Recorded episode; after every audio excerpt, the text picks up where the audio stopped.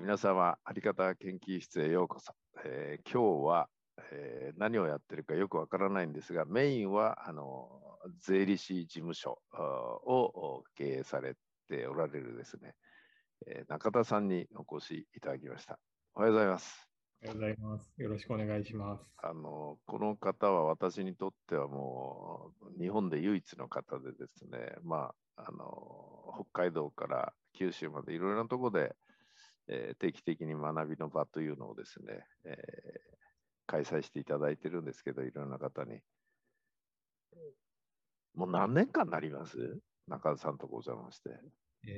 京都に来ていただいたの多分5年前ぐらい。5年前で、実は毎月やってるという、ほとんどの勉強会ですね、2ヶ月に1回で、もっとインターバルなとか3ヶ月、4ヶ月に1回、まあ2ヶ月に1回ぐらいが多いんですけど、毎月を5年近くやってるというですね、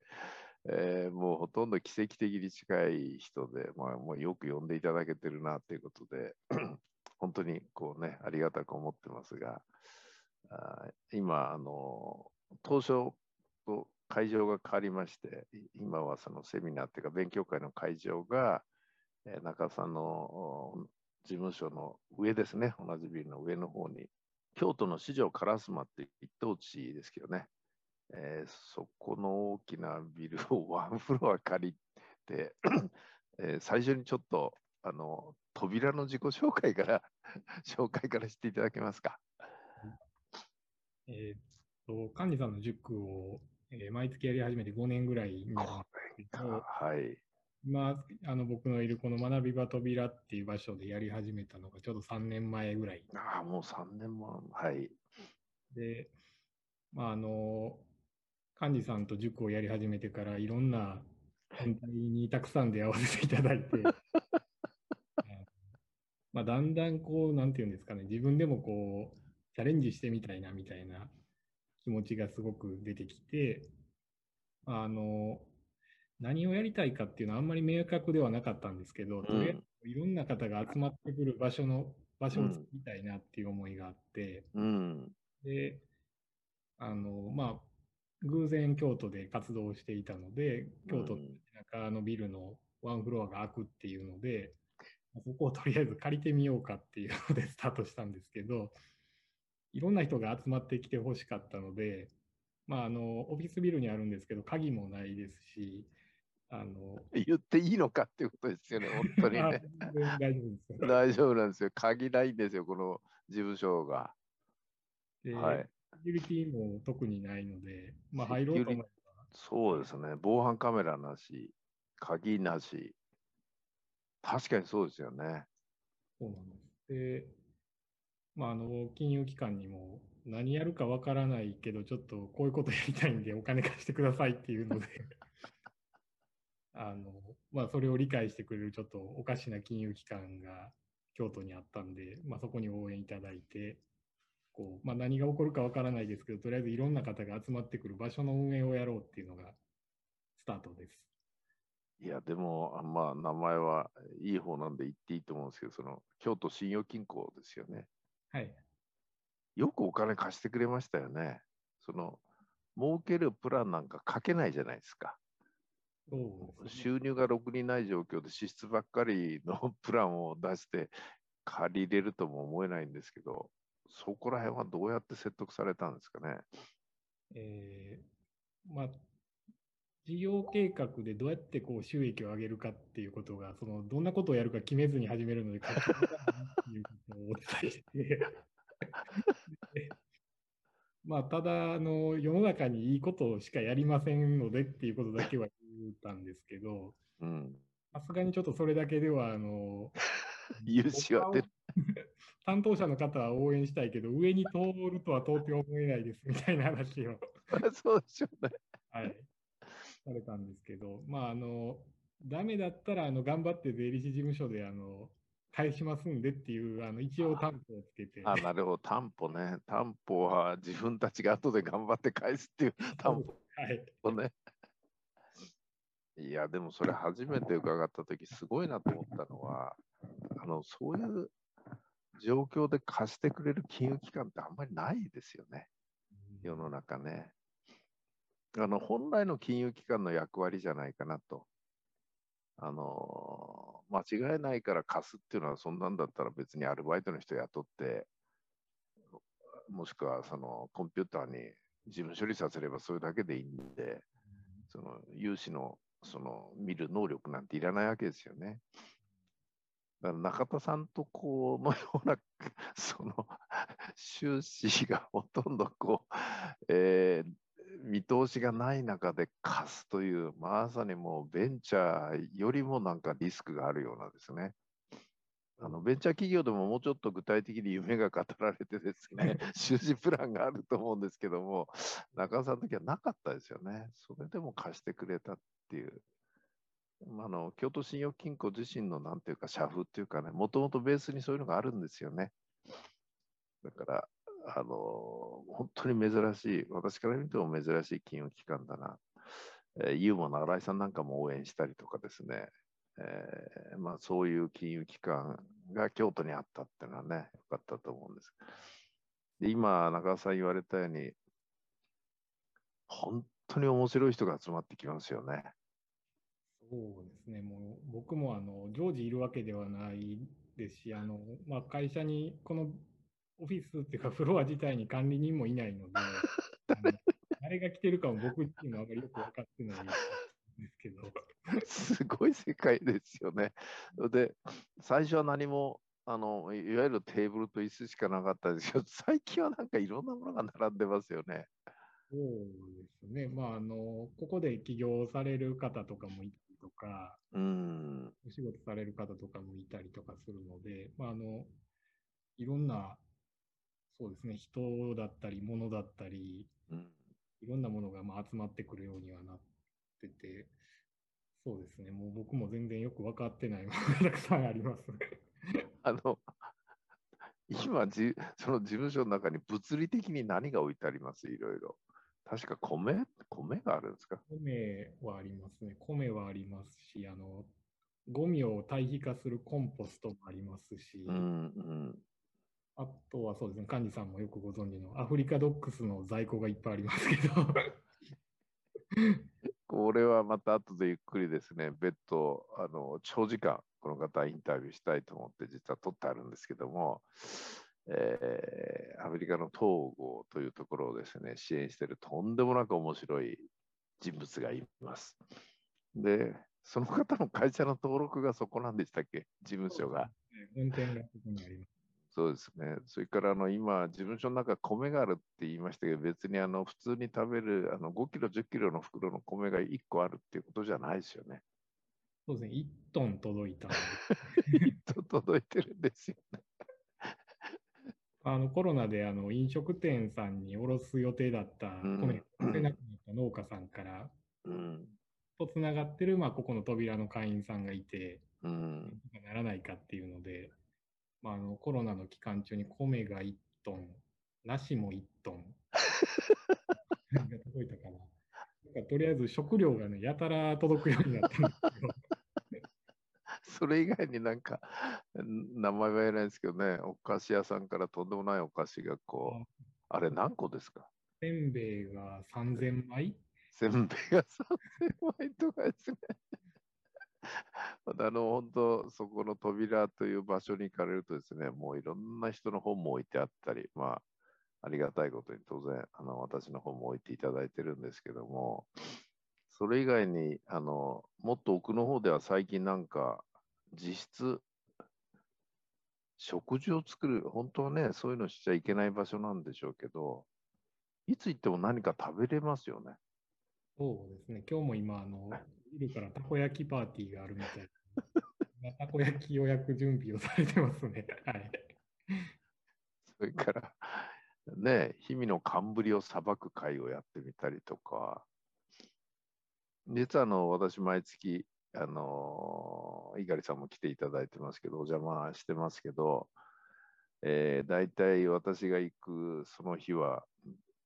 宗大さんっていう方ご夫妻がですね、なぜかよくわかんないですけど、いろんな料理を作ってくれてて、やれ豚汁だとか、やれ餃子だとか、お好み焼きだとかですね。ですからもう事務所入っていくと、こう匂いがプーンとしてくるというね、本当に不思議な場所ですよね。こんなことは想定されてました。まあとりあえずオープンするときにビルのそのオーナーさんから、はい、宿泊と飲食と、楽器だけはやめてくれっていうふうに言われて、うわー、楽器以外はバッチリやってますね。これ家主さんに見られたらえらいことになり先ほどお話した東郷の中津さんという方がですね、まあ、アフリカからのいろんな商品をですね、売る店を京都に作られたんですけど、そのオープニングの準備はですね、ほとんどここで寝泊まりしてたというですね。だから時々誰かが勝手に寝て、あと学生さんがね、なんか来たりとか、だからそういう意味じゃ何でですか、大人食堂みたいなとこありますよね、今。そうですね。子供も時々中学生とか小学生とかも来ますけど、まあ、特にコロナになってからは高校生とか大学生とかでまあ、一般生をうちでも受け入れるようになって、まあ、いくつか扉の中にそのアフリカドックス含めて面白い会社が入って、ありますよね。そこがそれぞれインターン生をこう受け入れてて、でもうどこのインターンかもよくわからないぐらいごちゃ混ぜになってるんでまあみんなのインターンみたいな感じでこういろいろ動いてる感じですね。はい、実はそこの扉に来るいわゆる学生さんたちとも私随分こうお話しする機会に恵まれるんですね、ここに行くと。そうすると面白いのは、通常の世界ではちょっと生きていくのが難しいとかですね、評価されないっていう人たちがここに来ると生き生きするんですよね。まさに私はこれからのなんていうかな、なんだろうな、人が育つ場とか、あとつながる場ですよね、中田さんとこは。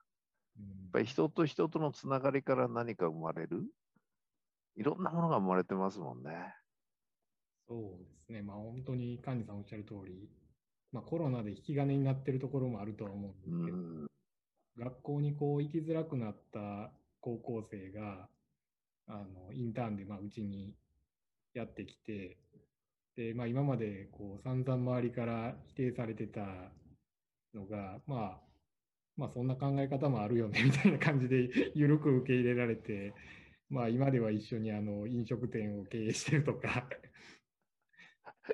今さらっと言われたんですけど、リスナーの方もう一度ちょっと私が繰り返しますとね、高校で実はその方はドイツにね、そうですね、行ってて、それでまあある意味海外の教育っていうのは個性尊重しますよね。日本に戻ってきたら型にはめると。それに対してこう出ようとすると叩かれちゃうという、まあ、ここはもう根底から